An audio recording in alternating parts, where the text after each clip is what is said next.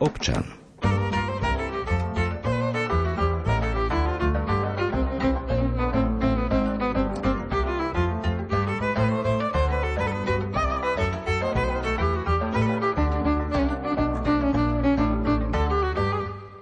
Príjemný deň pri počúvaní relácie občan na vlnách Rádia Lumen. Dnes vás ňou bude sprevádzať Ivo Novák. Čo myslíte? Je v oktobri už predčasné alebo ešte predčasné myslieť na Vianoce? No, niektorí z vás už možno rozmýšľajú nad tým, ako potešia svojich blízkych. Darčekmi, ktoré možno prekračujú niekoľkonásobne náš bežný mesačný rodinný rozpočet. Riešením môžu byť nákupy na splátky, ktoré sú práve pred Vianocami veľmi rozšírené. Všetko má ale aj svoju odvrát odvrátenú kartu a odvrátenú stranu mince a o tom si povieme v dnešnej relácii občan. Budeme hovoriť o novinkách z finančného sveta, povieme, aké sú aktuálne úrokové sadzby, predstavíme úplnú novinku a to je Európsky dôchodkový fond, ktorý môže zaujímať mladých ľudí a ľudí v strednom veku a poradíme vám tiež, ako zmeniť svoje finančné návyky v súvislosti s infláciou, keď všetky ceny idú hore. Zameriame sa taktiež na podvodné e-maily, ktoré sa tvária ako e-maily z vašej banky, ale pritom ide o podfuk. O všetkom viac povieme aj spolu s mojím dnešným hostom, ktorý o chvíľu príde do štúdia. Bude ním finančný sprostredkovateľ Marek Jurica, pôsobiaci v Banskej Bystrici. Ak nás počúvate v útorok 11. októbra v premiére, tak budete môcť aj reagovať. Už teraz si môžete zapísať naše SMS kontakty 0911 913 933 alebo 0908 677 665. Ak máte nejaké otázky o témach, ktoré som naznačil, alebo všeobecne o financiách, čo vás zaujímajú, neváhajte ich napísať hneď teraz. O chvíľu začíname.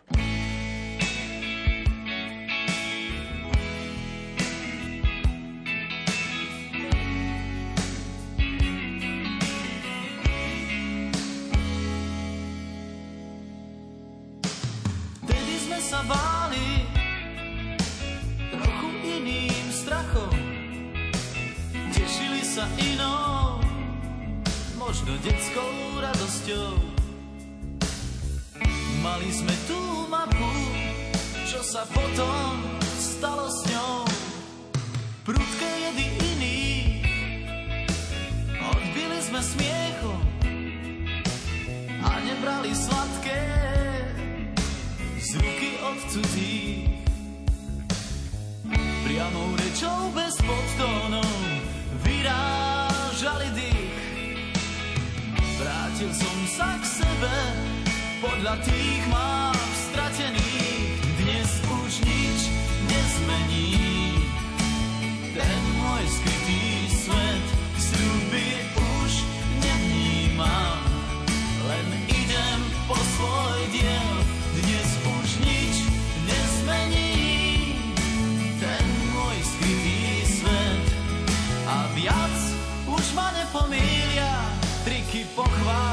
pochvál a nože zrád. Ľudia ďalej vravia a ďalej nám chlieb chutí. Nech sa sama ničí ríša potkanou. A ja celý zošívaný nitkou boľavou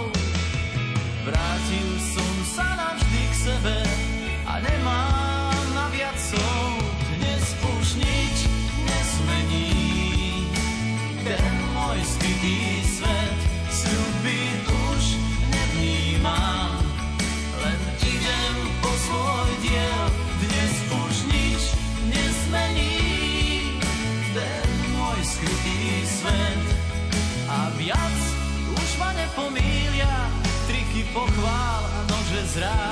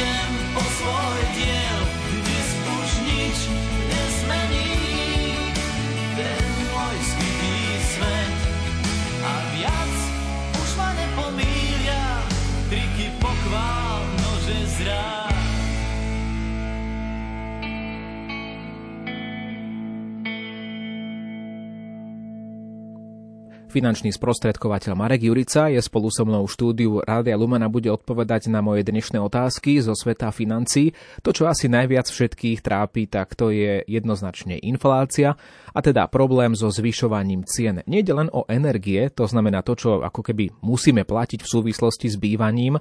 To zvyšovanie ešte len príde, také vyššie v novom roku 2023, ale samozrejme ide aj už o ceny v obchodoch, napríklad oproti minulému roku platíme o viac ako 30% vyššiu cenu za chlieb, to je tak možno pre predstavu, ako sa to premietlo do ceny základných potravín.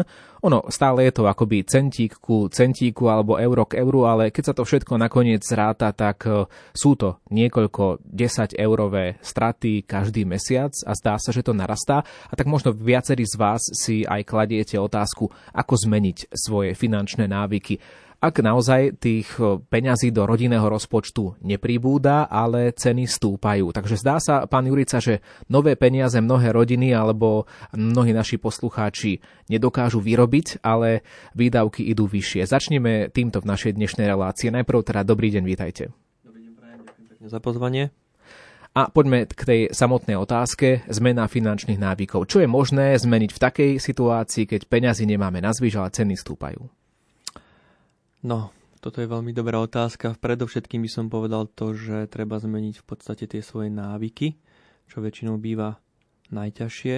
Ale mal by som vedieť v podstate to, že čo v podstate potrebujem zmeniť. Čo konkrétne potrebujem v tom finančnom rozpočte zmeniť a tu mám na mysli svoje výdavky. Čiže odporúčam akoby minimálne 2-3 mesiace si každý deň zapisovať, na čo tie financie míňam a tam potom uvidím z takého nadhľadu, že kde míňam v podstate viac, veľa a nemusel by som až tohto toľko, toľko míňať. Pokiaľ to sám nedokážem, tak mám svojho finančného odborníka, ktorý sa rád so mňou na to pozrie a upozorní ma, kde teda míňať menej. My sme sa rozprávali pred reláciou, že veľký význam má aj nie platiť kartou, ale platiť hotovosťou. Dnes si ľudia naozaj zvykli mnohí na platby kartou v obchodoch, je to pohodlné, ak nemáte dostatočnú hotovosť, tak jednoducho karta to zatiahne ale platiť hotovosťou, to je akoby naozaj stará škola. Prekvapuje ma, že vy tiež ako mladý človek odporúčate práve niečo takéto. Prečo?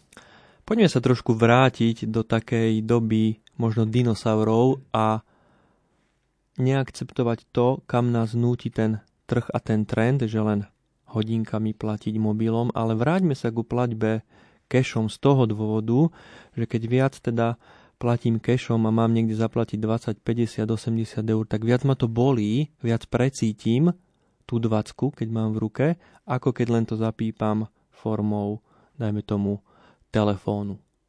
Platba hotovosťou, to je jedno vaše odporúčanie, ako zmeniť finančné návyky, čo by ste ešte odporúčili našim poslucháčom? Nikdy do obchodu nejdem hladný doma sa napapám, alebo sa napapám v reštaurácii a potom v kľude idem do toho obchodu, pretože pokiaľ som hladný v obchode, tak rýchlo, rýchlo, rýchlo nakúpime, ale už, už aby sme išli na tú pizzu alebo na nejaký rezen, takže neísť určite do obchodu hladný. Ja vás ešte môžem doplniť, že nechodiť do obchodu do potravín s deťmi. To je, to je rada nie od finančného poradcu, ale od otca rodiny. Máte ešte niečo, nejaké to odporúčanie?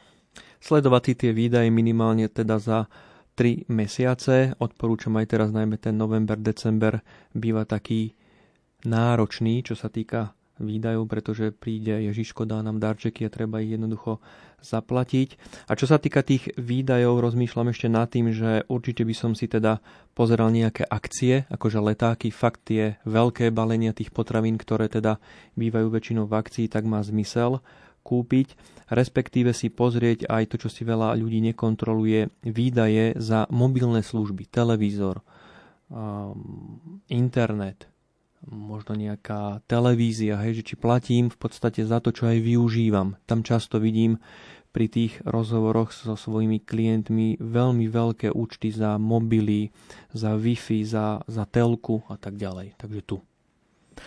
Pozrime sa aj na úspory. Často áno počujeme, že, že mnohí naši poslucháči nám tak deklarujú, že nemajú nejaké veľké úspory, ale pravda je taká, že veľká väčšina ľudí predsa len niečo má na účte, alebo ak povedzme aj dnes nemá časom niečo zdedí, takže je tam nejaká tá finančná rezerva na tie horšie časy. Nemusí to byť veľa. Môže to byť naozaj len pár tisíc eur alebo pár stovák eur. Stále platí to, že tie úspory, ak sú ponechané nejako uh, len tak doma na poličke, tie peniaze alebo niekde v obálke, uh, tak, uh, tak je tu ten problém, že ceny idú stále hore, my tam síce niečo máme usporené, ale ako by sme mali stále menej a menej, dá sa tak povedať.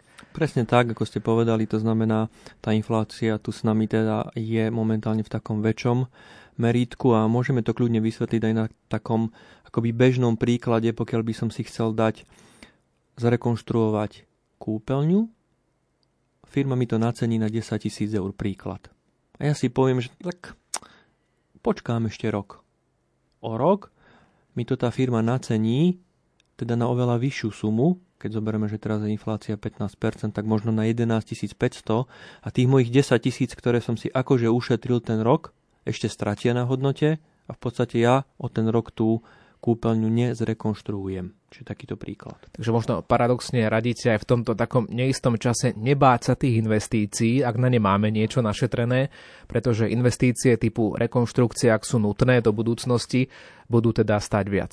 Budú stať viac a spomeňme si na rok 2007, kedy tie úvery boli úročené 6-7%, aj vtedy tá ekonomika bežala. My sme si len akoby zvykli za tých posledných 15, možno 20 rokov, že sú úroky nízke, to znamená, sú lacné peniaze a viac sme míňali. Ale čo sledujem teraz, keď sú úroky možno 3-4%, tak ľudia sa akoby tak boja míňať, že juj, veď sú už 3%, 4%. Ja odporúčam, kým sú to len 3-4%, čo sa týka tých úrokov, tak treba konať. Pokiaľ je to samozrejme nutné, že mi to treba vyriešiť doma. No asi taká prirodzená reakcia, keď sú takéto časy, aké sú, tak e, ľudia presne prestanú míňať, nechajú si tie peniažky niekde ležať e, ľadom na účte. Ak by sme hovorili ale o poslucháčoch, ktorí majú už nejakú slušnú finančnú rezervu alebo nejaké slušné úspory, e, čo je možno dobré? Investovať povedzme do nejakej aspoň malej nehnuteľnosti, nech tie peniaze držia si svoju hodnotu, alebo, alebo ich nechať nejako obracať sa na nejakom finančnom produkte na účte?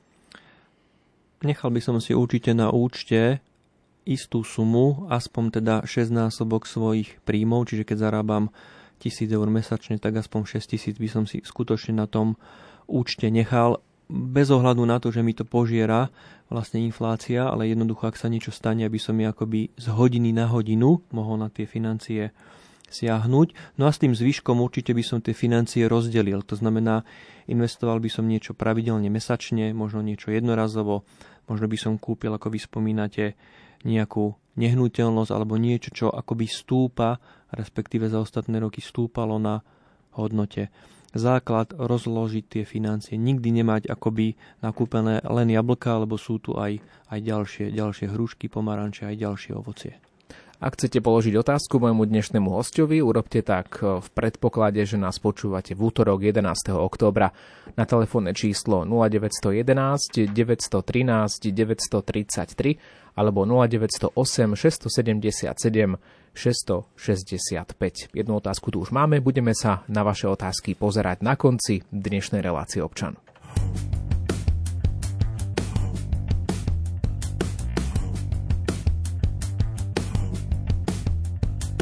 Větrné mlíny slápnou, dřevěné klíny stárnou.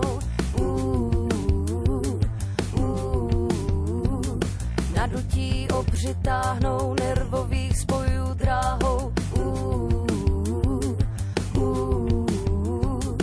Tekuté písky se vlní, natažené sítě vlají, lopatky točí se kolem jeho očí. Pomalé místo rychlých ran, tam, tam tu. Pomalé místo rychlých ran, tam, tam tu bouchá. Až se míny zastaví, nebezpečí ustoupí. Za nevidomý bojovník realitou odhalí stálá místa obav, strachu a gest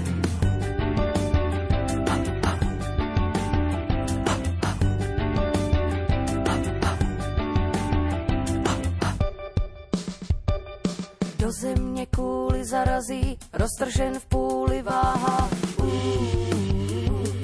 uh. pevné síly poměří, pošetilý boj vzdává.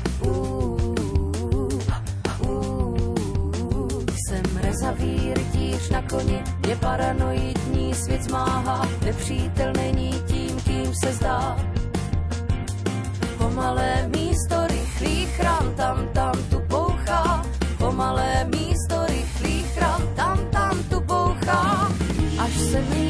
zastaví, nebezpečí ustoupí. Za nevědomý bojovník realitou odhalí stálá místa, až se mlíny zastaví, nebezpečí ustoupí.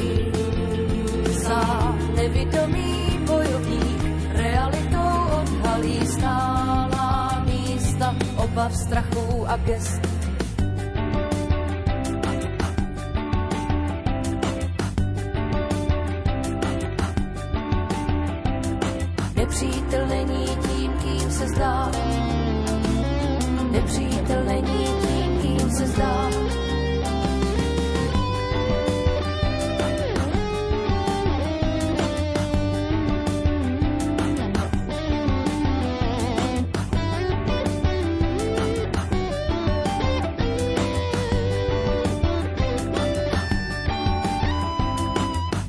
druhej časti dnešnej relácie Občan, kde je mojím hostom Marek Jurica, finančný sprostredkovateľ z Banskej Bystrice, sa budeme venovať aj aktuálnym trendom vo financiách. To, čo je úplnou novinkou, tak možno ste to aj vy zachytili v médiách, je ponuka Európskeho dôchodkového fondu. Teda niečo úplne nové, ktoré, čo je určené pre sporiteľom, ktorí sú krátko po 30 alebo ľuďom v ešte trochu vyššieho veku a budeme o tom hovoriť aj v našich nasledujúcich minútach dnešnej relácie. Čo to teda je, pán Jurica, ten Európsky dôchodkový fond? Je to dôchodkový akoby nový produkt na úrovni teda Európskej únie. Je to doplnok k tomu druhému a tretiemu pilieru. Podstate ide o to, že teda sa už niekoľko rokov stále viac a viac dôrazňuje, že no buď sa postaráš občan o svoju jeseň života, alebo štát sa nepostará. Čiže je to také akoby zbavovanie sa zodpovednosti štátov za jeseň života našich teda občanov. Čo sa týka toho produktu, najskôr teda treba povedať to, že je to úplne niečo nové, čiže kým sa to akoby dostane medzi ľudí, tak to ešte chvíľočku potrvá. V súčasnosti len jedna jediná spoločnosť na Slovensku má akoby licenciu, že takýto dôchodkový produkt môže ponúkať. Jednoducho povedané ide o akýsi štvrtý pilier, kde si sám klient môžeš sporiť, odkladať si svoje financie. Je to pilier, ktorý má ale ešte takú možno inú záležitosť a inú výhodu, že ho budú využívať nadnárodné spoločnosti, pretože keďže je to na úrovni Európskej únie, tak bude vlastne rovnaký pre všetkých členov Európskej únie, alebo teda mal by byť, také boli avizované tie informácie. Áno, áno. Presne tak, v podstate môžeme ten produkt rozdeliť na také dve časti. Je to istá fáza akoby sporenia a istá fáza potom už keď teda budeme v jesení života fáza výplaty. Čo je zaujímavé v tej fáze sporenia je asi to, že vy sa máte možnosť rozhodnúť, kam tie svoje financie budete investovať. Jednoducho povedané, už ľudia začínajú rozmýšľať nad tým, že keď si sporím, kam tie peniaze vlastne idú. Idú do nejakého fondu, ale nefinancuje ten fond náhodou tabakový priemysel, zbrojný priemysel. To znamená, ja sa mám možnosť rozhodnúť, dať tie financie akoby do takého fondu, ktorý podporuje príklad životné prostredie, zmenu klimatickej krízy. To znamená, to, čo ja považujem za dôležité, tak tam tie financie si budem teda aj sporiť a tam chcem, aby sa mi investovali. Na druhej strane teraz nechcem byť cynický, ale ľudia si niekedy povedia, však dám tam, kde sa to zhodnocuje a musíme byť naozaj realisti. Tie fondy, ktoré dnes realizujú alebo teda nejakým spôsobom sa podielajú na vojnovom priemysle, asi majú rast. Bohužiaľ áno. Je to tak. Čiže je to aj na takej morálnej stránke toho e, investora alebo každého jedného z nás, kam sa rozhodne investovať a kam teda dá svoje peniaze a čo je aj v pozadí potom zhodnocovania týchto financií alebo inak povedané za akú cenu, tak by sme mohli ešte povedať. No a to, čo je aktuálne, to, čo aktuálne stále sledujeme aj v našich stretnutiach, my sa s pánom Juricom stretávame tak raz za tri mesiace približne v takejto periodicite, 4 krát za rok, tak e, s obavou sledujeme teda aktuálne rastúce úroky na hypotékach. Vráťme sa na začiatok tohto roka 2022, keď sme sa poprvý raz stretli. Teraz je to po tretí raz v tomto roku. Čo sa odvtedy zmenilo? Zmenilo sa to, že na začiatku tohto roka boli úrokové sadby na hypotekárnych úveroch plus minus okolo 1,5%. A teraz v októbri sa už môžeme baviť, že sú tie úroky plus minus okolo 4%. Čiže enormne úrokové sadzby stúpli na takom príklade vysvetlíme. Pokiaľ ste si v januári zobrali 100 tisíc eur ako úver, mali ste splátku 345 eur. Pokiaľ ste sa to rozhodli oddialiť, zoberete si ten úver teraz v októbri za 4%, tak splátka je 477, to znamená o 132 eur mesačne vyššia. Takže znamená to, že akoby to nové bývanie je pre mladé rodiny opäť o niečo menej dostupné. Bohužiaľ je to tak, čo sa týka mladých ľudí, tak skutočne volia formu potom buď prenájmu, alebo idú teda k rodičom a sporia si to vlastné bývanie pre mladých ľudí je čoraz nedostupnejšie. Vy ste už na začiatku roka hovorili, že napriek tomu, že tie úroky stúpajú, stále je to za priaznivú úrokovú sadzbu, stále treba teda, ak niekto reálne uvažuje nad svojou nehnuteľnosťou, treba to zobrať, tú ponuku a treba ísť do toho radšej ako povedzme financovať nejaký drahý prenájom alebo nejako váhať a čakať na nejaké lepšie časy. Táto prognóza trvá aj teraz v oktobri 2022, aj keď tá úroková sazba je už 4%. Ak teda naozaj som dnes v situácii, že potrebujem bývať, osamostatnil som sa, oženil som sa napríklad, hej, môj prípad to nie to už mám dávno za sebou, ale keby to tak bolo, hej, že by sme hľadali spoločne s manželkou nové bývanie, váhať alebo brať aj tie 4%? Tak môže sa zdať, že 4% sú veľa. Ja som svoje prvé vlastné bývanie riešil v roku 2007 za 6,59. To znamená, percent. To znamená, treba si uvedomiť, že ideme do iného ekonomického cyklu a nikto z nás nevie, ako dlho ten cyklus tých vysokých úrokov bude trvať. To znamená, kým sú to len 4% a potrebuješ to riešiť, milý poslucháč, tak to rieš. Ďakujeme za informáciu, no a ďalšie informácie, tie praktické, prinesieme aj po krátkej hudobnej prestávke. Venovať sa teda budeme Vianociam, ako som už avizoval. Možno si poviete veľmi predčasne a aj iné médiá vás s tým začnú určite bombardovať, ale my chceme byť praktickí a chceme vám pomôcť, aby ste náhodou nespravili nejaké unáhlené rozhodnutie a nezobrali si na krk nejaký ten splátkový kalendár, ktorý vás nakoniec bude mrzieť ešte dlho, dlho po Vianočných sviatkoch.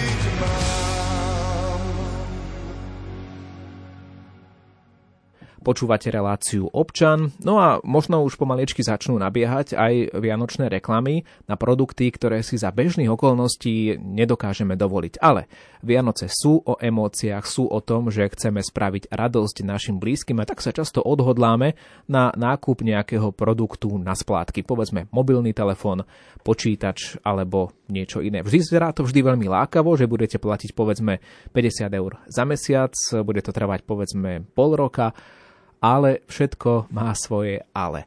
Na čo si dať pozor, pán Jurica, pri takýchto vianočných ponukách na produkty, ktoré majú rozdelené splátky a, a majú niečo pod čiarou veľmi malými písmenkami? Treba si dať pozor teda na to, čo je napísané tými malými písmenkami, čiže aká je tam tá ročná percentuálna miera nákladov, ľudovo povedané teda úrok so všetkými poplatkami a laicky si prepočítať, keď budem platiť 50 eur mesačne 7 rokov, tak 50 krát 12 krát 7. A tam hneď vidím vlastne o akú sumu ten svoj daný produkt vianočný preplatím. Ako som spomínal, neísť do toho obchodu hladný, platiť kešom, takže na toto by som si dal pozor a plus na nejaké dodatočné výhodné produkty, pokiaľ si kúpite tento A, kúpite si aj B vo forme nejakého poistenia. Čiže tie spoločnosti sa snažia akoby taký, to je tzv. viacnásobný predaj. Hej, že idete si natankovať a máme dve horálky za euro a plus ešte či vám dolejeme do ostrekovača vodu. Takže pozor, pozor na takéto. Proste raz, keď chcem jeden produkt a už som sa rozhodol, kúpim si ho, nenabalujem ďalšie nejaké, ktoré sa môžu zdať ako výhodné. Áno, to ste inak pekne naznačili. Ja sa priznám, dokonca sa až vyhýbam čerpacím staniciam, kde mi ponúkajú všetko možné popri tankovaní benzínu. Keď chcem tankovať benzín, chcem len tankovať benzín. Ale naozaj späť k našej dnešnej téme, nášho dnešného vysielania. Čo ak teda ľudia vidia pri tej ponuke splátok, že s 0% navýšením? Keď niekto tam napíše do reklamy s 0% navýšením, Laicky to chápem, že ten obchod je tak štedrý, že dokáže cenu toho produktu len teda rozdeliť na nejaké splátky a 0% navýšenie, tak asi neplatím nič navýšenie. Pokiaľ to tak je, skutočne, teda že zaplatím fakt len tých 600, príklad eur, za ktoré si kupujem ten svoj darček, tak by som povedal, že OK. Ale väčšinou tie malé písmena hovoria o niečom inom. To znamená pýtať sa, zobrať si možno od toho nejaké materiály z domov na deň na dva, aj keď samozrejme tam tí obchodníci využívajú tlaky, že len dneska do polnoci, lebo už nie je taká cena. Takže radšej s takou chladnou hlavou, pokiaľ sa to dá, riešiť aj tie, aj tie Vianoce, lebo ako ste spomínali, je to len o tej emócii. Blížime sa ku koncu našej dnešnej relácie a reagovať chceme aj na vaše otázky. Už tu niečo postupne kompletizujeme, ale môžete ich ešte písať do SMS-iek na 0911 913 933 alebo 0908 677 665, či dokonca môžete k nám do štúdia do Banskej Bystrice aj zavolať na čísla 048 471 08 88 alebo 048 471 08 89, všetko za predpokladu, že nás počúvate naživo, a to teda v premiére v útorok 11. októbra. Ešte pred poslucháčskými otázkami, pán Jurica, avizovali sme aj odpovede pre našich poslucháčov v súvislosti s e-mailami. Každý, už aj starší človek zväčša, dnes má e-mailovú schránku, má nejaké konto v banke a nevyhne sa tomu, že mu chodia e-maily, ktoré sa veľmi nápadne podobajú na oficiálnu korešpondenciu z banky. Všetko vyzerá tak, ako keby mi napísala moja banka, aj e-mail tak vyzerá, aj hlavička, aj predmet toho e-mailu ale predsa len môže ísť o podvodné e-maily, ktoré môžu odo mňa vylákať peniaze. Ako to funguje? Za ostatné dva roky v čase tej pandémie skutočne títo akoby podvodníci vedeli, že teda budeme všetci doma a skúšali teda najmä takouto akoby onlineovou formou vylákať do ľudí financie. Funguje to tak, že samozrejme, keď mi príde nejaký e-mail, automaticky by som nemal v tom e-maili na nič klikať. Jednoducho, ak ma ten e-mail k niečomu vedie, že tu kliknite, lebo tri bodky, nemal by som na to klikať. To je prvá dôležitá vec. A druhá dôležitá vec, vždy viem zavolať do banky a opýtať sa, prosím vás pekne, toto, toto mi prišlo, posielate to práve mne, o čo ide? Tretia vec, zdvihnem sa, idem na autobus alebo do auta a idem radšej do tej banky, akoby tvárov v tvár sa porozprávať, o akú ponuku ide, ale po väčšine ide o teda podvodné konanie, ktoré chce vyťahnuť od nás osobné údaje alebo nebodaj aj, aj financie. No ale ako napríklad v tom e-maile je nejaká taká neodvolateľná ponuka, ktorá platí len v dnešný deň a ja už nestíham ísť opýtať sa do tej banky, ani, ani nestíham zavolať, jednoducho potrebné na niečo kliknúť alebo na niečo odpovedať. Komunikuje takýmto spôsobom banka so svojím klientom? Väčšinou banka komunikuje formou nejakého dotazníka o nejakej spokojnosti, prípadne o zmene nejakých všeobecných obchodných podmienok, ale toto, čo spomínate, je veľmi také, také netradičné, takže zavolám do banky a ak to nestíham a je to fakt niečo lukratívne, tak uh, myslím, že nebude to niečo lukratívne, že môžem vyhrať 20 e, tisíc eur, tak radšej ako by sa na to vyspím a zavolám ráno do tej banky, i keď ten e-mail ma tlačí, že to musí byť do dnešnej polnoci, tak radšej, radšej by som to nerobil pre istotu.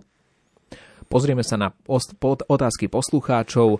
Rastio Krajčovič nám píše, inflačný bonus pri poistkách chráni dostatočne poisťovací produkt pred infláciou? No my sme nevedeli presne na to, čo to je ten inflačný bonus.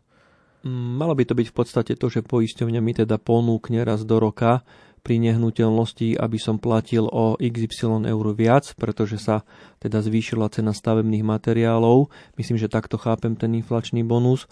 Skôr by som sa zameral na to, že nie, že či budem teda, alebo o akú sumu budem platiť viac, ale či reálne tá poistná suma tej mojej nehnuteľnosti v tej novej zmluve navýšená o ten inflačný bonus aj stúpla. Či tá cena, teda tá, tá hodnota toho bytu nie je 100 tisíc, ale bude príklad poistený byt na 120 tisíc. Takže skôr by som sa zameral v podstate na toto.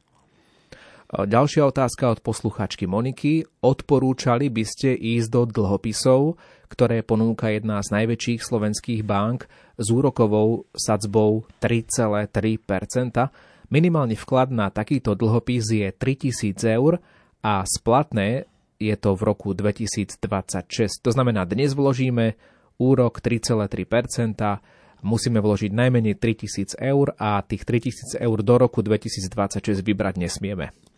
Treba si byť vedomý toho, že v minulosti možno to bola lukratívna ponuka, pretože inflácia bola možno 1-2%. Treba si byť vedomý toho, že pokiaľ chcete vyťažiť akoby zarobiť na tých svojich financiách nejaký úrok, tak do toho roku 2026 sa tých financií nemôžete dotknúť. Na druhej strane potom, keď ich budete chcieť vybrať aj s tým výnosom, tak ten výnos banka vám automaticky v podstate zdaní. Takže tu by som bol taký v podstate opatrný, či sú to vaše posledné peniaze, ktoré máte, ja neviem, 3000 alebo máte viac financií. Takže je to na takú individuálnu debatu, ale možno, že by to stálo za za zváženie, pokiaľ máte vyššiu finančnú rezervu. Hovorí Marek Jurica, náš dnešný host. My si spravíme ešte jednu prestávku a budeme sa venovať opäť aj vašim otázkam. Stále ich môžete písať na 0911 913 933 alebo 0908 677 665. Máte však už posledných pár minút na to, aby ste to stihli, takže poponáhľajte sa. Rádio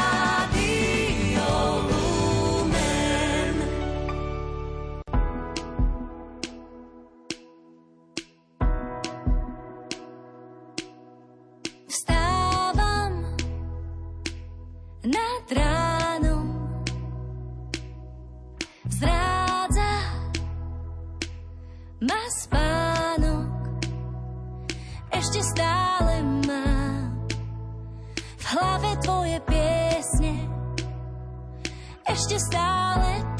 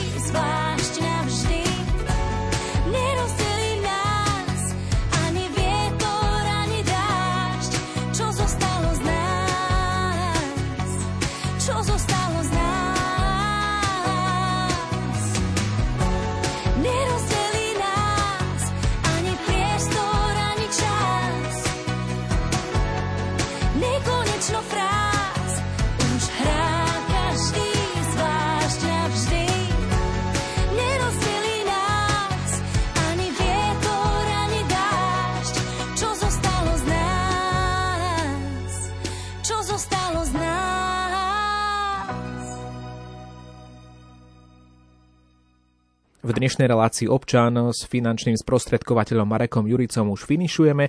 Pán Jurica, videl som, že nedávno ste sa na sociálnej sieti pochválili, že už 20 rokov robíte túto prácu, takže máte zrejme mnoho skúseností, čo aktuálne riešite so svojimi klientami a čo je možno také praktické aj pre našich poslucháčov. Príklady, ktoré sú príkladmi mnohých iných ľudí na Slovensku.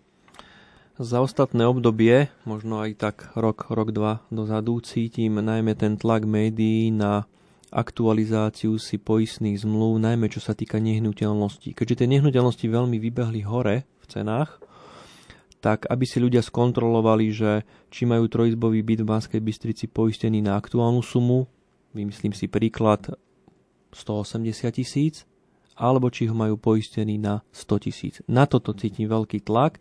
Na druhej strane podľa mňa by to malo byť až druhoradé a skôr by som očakával to, a tie príklady z praxe smerujú k tomu, aktualizovať si ani nie tak poistenie nehnuteľnosti, ale poistenie života, úrazové, chorobné poistenia. Či mám toto aktuálne na rok 2022, respektíve 2023. Na druhej strane možno je to prirodzené, že často sme tak materiálne zameraní a nemyslíme na tie veci ochrany ľudského života. Žiaľ, je to tak a človek si to skôr uvedomí, čo ja viem, že o môj majetok môžem prísť, keď sa niečo stane, mám ho podpoistený, o čo bude s mojim autom, keď sa čo si stane, tak si na to dám pozor, poistím všetko, dávam pozor, leštím každý škrabanec, mm. ale o, to životné poistenie to je nehmatateľná vec dá sa tak povedať. Áno, áno, presne tak. Na druhej strane, čo má väčšiu cenu, či tá nehnuteľnosť, alebo ten život. Čiže nepodceňujem samozrejme poistenie nehnuteľnosti, bytu domu na aktuálnu sumu,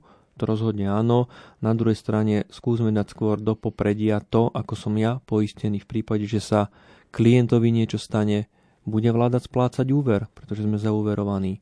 Bude sa mať z čoho liečiť, ak nebude aj príde nejaké závažné ochorenie. Bude mať z čoho fungovať, ak bude 3 mesiace na PNK na infekčnom?